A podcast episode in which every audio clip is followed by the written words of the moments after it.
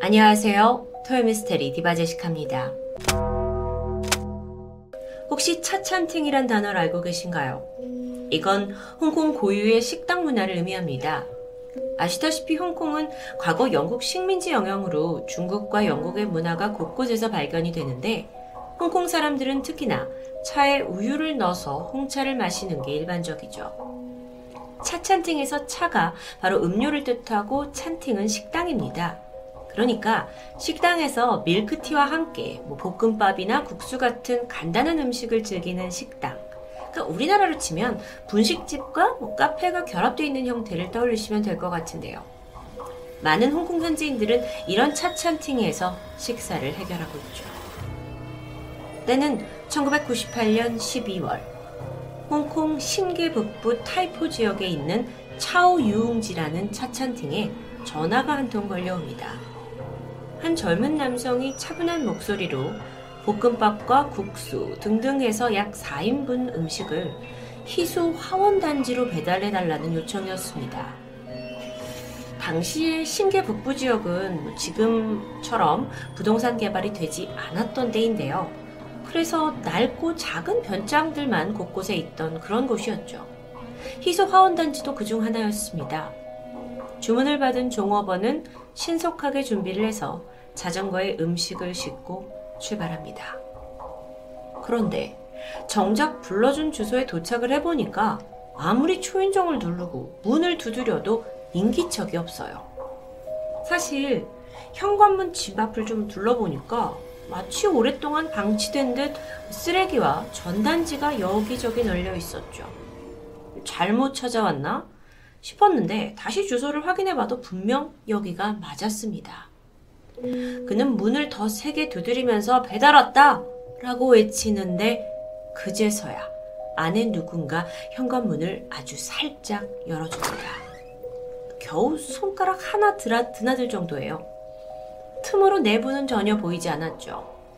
하지만 환한 낮인데도 불구하고 저 안에는 굉장히 캄캄하다는 것 정도는 인지할 수 있었습니다. 집주인으로 보이는 남자는 문틈 사이로 음식값을 내밀고는 문 앞에 두고 가달라고 요청합니다. 종업원은 좀 이런 게 기괴하다고 생각했지만 뭐 사정이 있으려니 싶어서 음식을 내려놓고 즉각 식당으로 돌아갔습니다. 그날 저녁 차오유웅지 식당 영업이 끝나고 사장은 계산대에서 하루 수입을 정산하고 있었어요. 그런데 이때 돈뭉치 사이에서 이상한 걸 발견합니다. 그건 바로 중국 이 문화권에서 제사나 장례를 치를 때 주근이의 노잣돈으로 태우는 가짜 중국 돈이에요. 사장이 직원들을 불러서 아니 이 노잣돈으로 쓰는 가짜 돈이 왜 여기 있냐 하고 출처를 물었죠. 다들 모르겠다는 반응입니다. 사장은 일단 그렇게 넘어가는데 바로 다음날 사장이 또다시 정산을 하던 중 그 돈뭉치 사이에 노잣돈이 발견됩니다. 사장이 화가 나서 다시 직원들을 추궁했죠. 그러던 중 배달을 담당했던 직원 한 명이 손을 듭니다. 낮에 희수화원단지에 사 인분 배달을 갔었는데 그때 이 가짜 돈을 실수로 받은 것 같다고 말해요. 집주인이 좁은 문틈 사이로 돈을 줬고 뭔가 이상해서 서둘러 나오느라고 돈을, 돈을 제대로 확인하지 못했던 겁니다. 그런데 순간 또 다른 직원이 손을 들었습니다. 저도 어제 거기 갔다 왔는데? 전날에 똑같은 곳에 배달을 다녀왔다는 이야기였죠. 그럼 어제 오늘 발견된 그 가짜 돈, 그게 다 그 집에서 나온 걸까요? 가능성이 높아 보이죠. 화가 난 사장은 만약에 내일 또다시 주문이 들어오면 자신이 직접 배달을 가겠다고 말합니다. 다음날 어김없이 같은 시간 같은 주소로 사 인분 음식을 주문하는 전화가 걸려왔습니다. 메뉴 또한 똑같아요. 볶음밥과 국수였죠. 단단히 벼른 사장은 직접 음식을 가지고 희수화원으로 향했습니다. 가보니까 정말 집 앞이 어수선해요. 도착해서 문을 몇 번이나 두드렸지만 반응이 없었고 겨우 집주인이 나옵니다. 문틈을 작게 열어두고요. 음식을 문 앞에 두고 가라고 돈을 지불하는데요. 이때 사장은 바로 그 자리에서 받은 돈을 꼼꼼히 살펴봤습니다. 그런데 다 멀쩡한 지폐예요. 액수도 정확합니다. 허탈해진 사장은 가게로 돌아왔고 계산대 옆에 라디오 사이에 그 돈을 따로 빼둔 채 장사를 계속 해나갔죠. 그날 밤 사장이 정산을 하면서 아까 받아온 돈을 합치게 됐는데 순간 얼굴이 새파랗게 질렸습니다. 라디오 사이에서 꺼낸 돈은 믿기 어렵지만 노잣돈, 가짜돈이었어요. 사장은 너무도 혼란스러웠죠. 아까 다 세어봤을 때 분명 진짜였는데. 일단 사장은 경찰에 위조 지폐 사기 혐의로 문제의 주소를 제보하게 됩니다. 이에 신고를 받은 경찰들은 현장에 출동하게 되는데 또한 몇 번의 초인종을 눌렀지만 반응이 없어요. 경찰은 별수 없이 강제로 문을 따고 집 내부로 들어섰습니다. 그 순간 역한 냄새가 확 풍겨왔죠. 컴컴한 내부에서 경찰이 발견한 것은 끔찍한 풍경이었습니다. 바로 거실 한가운데 마작 테이블이 놓여있고 그 주위에 네 구의 시신들이 쓰러져 있었던 거죠. 육안으로 얼핏 봐도 사망한 지 꽤 시간이 지나 이미 부패가 진행된 상태였습니다. 경찰은 즉시 현장을 봉쇄하고 이웃들을 대상으로 탐문을 벌였는데 별 성과가 없습니다. 오히려 이웃들은 어제까지 그 집에서 마작패 부딪히는 소리가 들렸는데요? 하는 반응이었죠. 참고로 마작은 중화권에서 가장 인기 있는 게임입니다. 네 사람이 뭐 글씨나 숫자가 쓰여진 백삼십육 개의 패를 가지고 여러 모양의 짝을 만들어서 승패를 결정하는 방식인데요. 옛날 홍콩 영화에도 마작을 하는 장면은 꼭 나오죠. 그만큼 국민 도박이라고 할 수 있어요. 하지만 분명 돈을 걸고 하는 게임이기 때문에 중독적인 면이 있어서 중국에서는 마작에 제대로 빠진 사람들은 이, 삼 일간 잠도 안 자고 내내 게임만 한다고 전해집니다. 실제로 지난 이천십구 년 중국 쓰촨성 대지진이 있을 때 주민들이 방 안에서 아무 일도 없다는 듯 마작을 하고 있는 영상이 화제가 되기도 했죠. 어쨌든 다시 사건으로 돌아가서 이후 발견된 네 개의 시신이 병원으로 옮겨졌고 부검이 진행됩니다. 이들은 모두 발견되기 한 일주일 전 비슷한 시각에 사망한 것으로 추정이 됐는데 시신의 위장에서는 소화되지 않은 음식물이 남아있었죠. 그런데 소름 끼치는 건 그 음식이 볶음밥과 국수였습니다.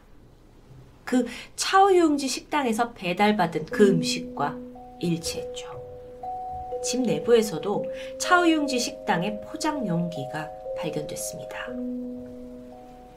정확한 부검 결과에 따르면 이들이 사망한 지는 최소 오 일이 지났습니다. 하지만 식당에서 배달을 한 건 불과 이틀 전이에요. 아니 이게 물론 죽은 사람들이 있는 집에 산 사람이 있어서 그가 음식을 시킨 걸 수도 있죠. 그런데 죽은 이들의 위장에서 음식이 발견된 건 도저히 설명하기 힘든 일입니다. 그들이 음식을 먹었다는 걸까요? 이후 조사를 해보니 이 네 명의 사망 원인은 일산화탄소 중독으로 밝혀졌습니다. 상황을 추측해보면 석탄 난로를 띄면서 안을 따뜻하게 하겠죠. 그리고 마작을 하던 도중 유독성 가스가 나오면서 이들이 자신도 모르게 중독돼서 질식사한 것으로 보입니다. 그런데 도대체 왜 이 위장 내에 남아있던 음식물은 오싹한 미스테리로 남아버립니다. 이외 사건을 접한 무속인들은 희수화원 단지 이곳이 대낮에도 해가 잘 들지 않고 워낙 음기가 강한 곳이라고 지적했죠. 그러면서 네 개의 영혼이 어쩌면 본인들이 죽었다는 사실을 인지하지 못한 채 이승에 남아서 배달을 시키고 생전처럼 음식을 먹으며 마작을 즐긴 것 같다라고 해석합니다. 정말 그랬을까요? 일명 차오유웅지 식당 괴담으로 알려진 이 스토리는 홍콩 티비 프로에 방영이 될 정도로 현재에서는 꽤나 유명한 일화입니다. 그렇다면 이건 실제 사건일까요? 아니면 그냥 괴담에 불과할까요? 우선 사건이 발생했다는 이 희수화원 단지는 중국어로 따푸티엔춘이었습니다. 이곳은 실제 신계 북부에 있어요. 하지만 정작 차오유흥지라는 식당 이름을 검색해보면 사진이나 위치는 나오지 않았습니다. 그런데 이 괴담을 믿는 사람들은 천구백구십팔 년, 그 당시에는 이 지역이 워낙 시골이었기 때문에 식당 이름을 잘못 기재했을 수도 있고 또 아주 뭐 작은 곳이라서 공식적인 기록이 없을 수도 있다고 설명합니다. 그렇다면 이 이야기는 누가 최초로 언급을 했냐? 알아보니까 이천구 년 유월에 중국의 유명 커뮤니티 텐야루탄이라는 곳의 한 게시판에서 시작됐습니다. 글쓴이가 여기에다가 차오유웅지 식당 괴담을 포함해서 약 칠십여 편의 괴담을 기재했었죠. 뭐라고 했냐면 본인이 홍콩에서 천구백구십오 년부터 이천십일 년까지 경찰로 복무했다고 합니다. 그러면서 그 사이에 겪었던 미스테리한 사건에다가 자기가 조금 살을 덧붙여서 재구성했다고 말하죠. 본인이 직접 관여한 사건도 있지만 동료가 얘기해준 사건도 있고 또 홍콩 경찰 홍보부서에서 확인을 받고 공개한 것도 있다고 덧붙였습니다. 꽤 자세했어요. 글쓴이의 말이 만약 사실이라면 이게 완전히 허구의 이야기가 아니라 적어도 모티브가 된 실제 사건이 있을 수도 있다는 뜻입니다. 사실 홍콩에는요, 차오유흥지 식당 괴담과 비슷한 또 하나의 괴담도 있습니다. 이 차오유흥지 괴담이 게시판에 나오기 이 년 전인 이천칠 년, 한 커뮤니티에 홍콩 최대의 미스테리 귀신이라는 제목의 글이 올라오게 되는데 그때로부터 사십 년 전 글쓴이의 아버지가 홍콩의 야오마테이 지역의 한 아파트 단지 건너편에서 목재상을 운영하고 있었다고 합니다. 그러던 어느 날 아파트 사 층에 살고 있던 주민과 우연히 대화를 나누는데 좀 믿기 힘든 이야기를 했죠. 얼마 전부터 사 층 옆집에서 밤새 사람들이 모여서 마작을 하는지 패를 섞는 이 타닥거리는 소리가 들리는데 이상하게도 정작 사람의 목소리는 전혀 없다는 이야기였습니다. 보통 중국인들끼리 모여서 마작을 하면 시끄러워지기 마련입니다. 그러니까 사람의 목소리가 없다는 건 앞뒤가 맞지 않는 오싹한 이야기였죠. 그런데 며칠 뒤에 아버지가 근처 식당에서 밥을 먹던 중 우연히 종업원으로부터 또 한 번 그 사 층 집 이야기를 듣게 됩니다. 매일 밤 아홉 시 어김없이 배달 전화가 걸려오는데 항상 네 그릇에 죽을 시켰고 정작 배달을 가면 얼굴은 보여주지 않고 작은 문틈 사이로만 돈을 지불한다는 내용. 그런데 이 돈이 진짜 지폐가 아닌 노잣돈으로 쓰이는 가짜 지폐였다는 스토리. 식당 주인이 이걸 항의하려고 찾아갔지만 문을 열어주지 않았고 경찰을 불러 강제로 진입했는데 안에서는 이미 사망한 네 구의 시신이 발견되었다는 내용입니다. 이 소문이 삽시간에 퍼져서 기자와 구경꾼들이 지역에 몰려들었고 그래서 경찰이 장갑차를 출동시켜서 인파를 해산시켰을 정도였다라고 하는데요. 그래서 알아보니까요, 실제로 홍콩 신문사 공상일보에 천구백오십삼 년 삼월 육 일 야오마테이 나단로드 사백오십이 호 건물 주변에 인파로 인해 장갑차가 출동했다는 기사가 남아있습니다. 천구백오십삼 년 그리고 천구백구십팔 년에 벌어졌다고 주장하는 비슷한 두 개의 일화, 그중 무엇이 실제로 벌어진 것인진 알 수 없습니다. 어쩌면 모든 괴담이 그러하듯 사소한 사건을 모티브로 계속 살이 더해지면서 그럴듯한 괴담으로 떠도는 것일 수도 있죠.